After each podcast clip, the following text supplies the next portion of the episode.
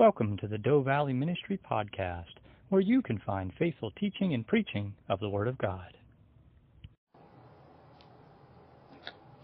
This morning we finish up the looking at our study of the book of Ruth by finishing out the book looking at Ruth chapter 4 verses 9 to 15. And Boaz said to the elders and all the people, You are witness this day that I have bought all that was Elimelech's, and all that was Chilion's and Mahlon's from the hand of Naomi. Moreover, Ruth the Moabitess, the widow of Mahlon, I have acquired as my wife, to perpetuate the name of the dead through his inheritance, that the name of the dead may not be cut off from among his brethren, and from his position at the gate. You are witnesses this day. And all the people who were at the gate and the elders said, We are witnesses. The Lord make the woman who is coming to your house like Rachel and Leah, the two who built the house of Israel. And may you prosper in Ephrathah and be famous in Bethlehem. May your house be like the house of Perez, whom Tamar bore to Judah, because of the offspring which the Lord will give you from this young woman. So Boaz took Ruth, and she became his wife. And when he went into her, the Lord gave her conception, and she bore a son. Then the woman said to Naomi, Blessed be the Lord who has not left you this day without a close relative, and may his name be famous in Israel. And may he be to you a restorer of life and a nourisher of your old age for your daughter-in-law, who loves you, who is better to you than seven sons, has borne him. So last week we left off with both Ruth and Boaz taking risks. They were trusting and obeying people and God. And we've also seen kindness throughout this story of Ruth. And we've seen loyalty throughout this story as well. Last week we saw Ruth taking that risk, going to Boaz to propose marriage, essentially.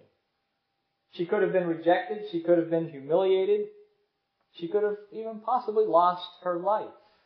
But she took a risk because she trusted and she obeyed. Boaz also took that Ruth, uh, risk, accepting Ruth's offer of marriage. He risked his reputation. He risked his business, his livelihood. But he was a man of, man of honor and a man of integrity. So he would do what was right. He knew what the law said about a widow, and he also knew that there was a closer relative than him that had the first right to marry Ruth. So Boaz takes a risk. And he says, I will marry you if this other closer relative does not want to marry you. And he goes, and not just making sure this person would marry Ruth, but it's part of the property of uh, the family as well. So this really shows how much of a man of integrity that Boaz was. It wasn't just a one-time good deed that he was doing or that he had done for Ruth or for Naomi. It was a, a lifetime his lifestyle, his characteristics, how he lived a life of honest and fair dealings with the people that he came into contact with. And that's how he got his reputation. So now he has to take a risk by asking this closer relative if he wants to buy Naomi's property as well as take Ruth as his wife. And that's where our lesson picks up this morning. Boaz is heading out to the city gate. Uh, apparently, the city gate is where they conducted uh, business, or at least it was a meeting place for people to transact business during this time period. So Boaz heads out to this gate and he sees this closer relative. And he addresses him as a friend. Boaz then goes and gets ten elders of the city Now, according to God's law that we read back in Deuteronomy, only two or three witnesses were necessary for these proceedings, especially for judicial proceedings. You only needed two or three witnesses. But Boaz goes and gets ten men. Now it's possible that this is simply some type of local tradition, local custom, local rule. I don't know. But it goes to show you that Boaz, once again, is a man of integrity. He could have just brought the required two or three men, and it could have been, you know, he could have stacked the deck. He could have known two or three people that were going to vote in favor of him, so to speak. You know, they might have owed him something, or they might have been his buddies, or whatever it was. It wouldn't be hard to find two or three people to do that. But to find ten people that are going to be like that would be difficult. But Boaz does. He goes out and he gets ten of the elders, ten men. Because he is a man of integrity and he does not want any misunderstanding to occur about this transaction. So Boaz informs, after he gets the ten men, he informs the closer relative, and the, the ten men are there listening about the situation. He says Naomi needs to sell the, the family land because obviously she can't work it. She has no sons and no, no grandchildren either. And she needs to eat, so she can't work the field. She doesn't have money to buy food, so she needs to sell the field to get some money. And that's the plan. But there's a stipulation attached to that. See, that land would go to her children, if she had any. And she doesn't have any children, but she does have a daughter-in-law from the, from her dead son.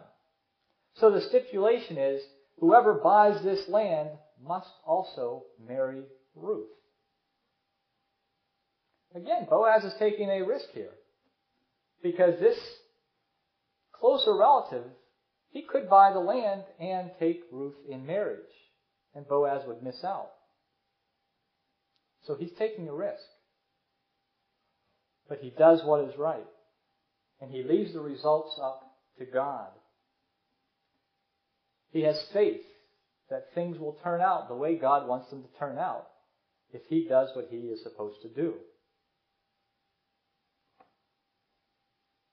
And Boaz shows respect. He shows respect for this friend by by this closer relative by calling him a friend, coming to him and giving him the whole story about what is going on. And he shows respect for Ruth. He could have just sold off the property, you know, or he could have just bought the property, given Naomi Ruth the money, and that would have been that. But he was looking out for Ruth's best interest. And not only just Ruth, but her late husband as well. Because he said, he wants his name to continue on. And that's with the first child that they do have, it carries on Mahlon's name, not Boaz's name. So he truly is a man of integrity. And at first, whenever he goes to this closer relative, he says, Yeah, sure. I'll buy the land, you bet. But then he finds out, oh wait, I have to marry Ruth too? He's no longer interested. He says, No, I'm not going to do that. He says, I don't want to marry Ruth. And his reason was for his children. Because he already has children, this closer relative. And if he were to buy this land and marry Ruth and probably have children with her, then the whole inheritance thing gets mixed up. And he's got to split up some land of his with this kid with Ruth and with his, with his kids from this other wife. And he doesn't want to do that. Now, it kind of sounds like a selfish reason to us. But it was really God's way of protecting Ruth.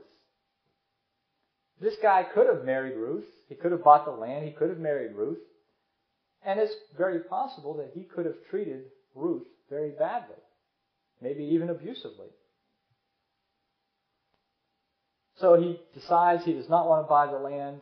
He does not want to marry Ruth, so the close relative tells Boaz, you're free to buy the land. I give up my right. You're free to marry Ruth as well. And they confirmed the deal by uh, the custom of the day was uh, taking off the sandal and giving the sandal to the other person in the party. So Boaz exercises his right. He buys the land. He marries Ruth in front of the ten witnesses. And the witnesses then not only confirm the transaction, not only do they agree that everything was on the up and up, everything was legal, it was by the book, but they actually give a wonderful blessing to Boaz and to Ruth. And when you're reading the book of Ruth, you don't really necessarily catch the blessing. But as you continue reading through the Bible, we know that Boaz and Ruth had a son together named Obed. Obed had a son named Jesse. And Jesse had a son named David. And of course, that was that leads through the messianic line, as we know, right down to Jesus. So they were indeed blessed by God. Boaz did what was right, even though it could have cost him a lot. He was a man of his word. Many people today do not live by their word. They say one thing, but they do another. They do not have the integrity like Boaz has, or they compromise their integrity that they do have.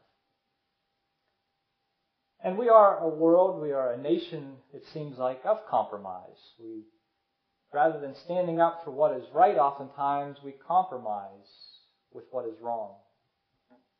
Our politicians especially they say one thing to get elected, but then oftentimes they do something completely different once they are in office. And usually people do this because they're only looking out for themselves. They're only looking at some type of gain that they will receive or some benefit that they will get.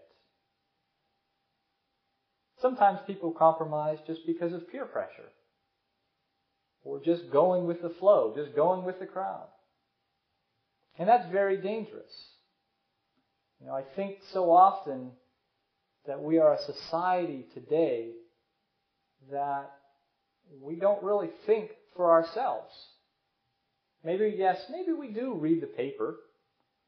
Maybe we do watch the news. And maybe we get irritated or we get surprised by things we read or see.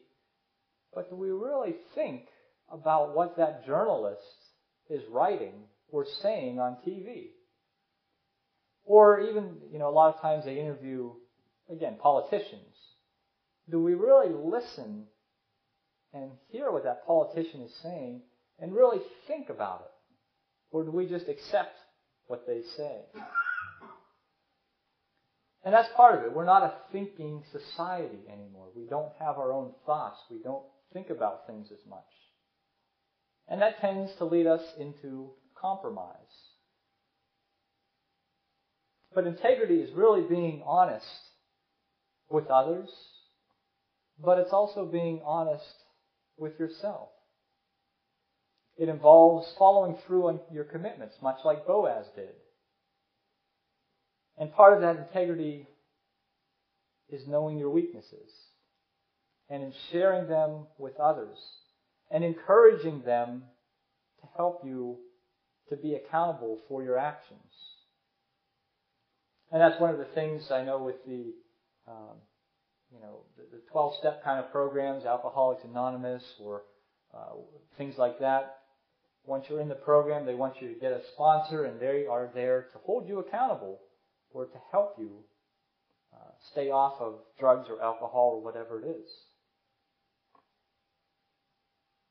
None of us are perfect, that is for sure. But being people of integrity means confessing when we are wrong and asking for forgiveness. And if we're willing to do that, of course the opposite is true as well. We need to forgive others who have wronged us. and not hold a grudge against them.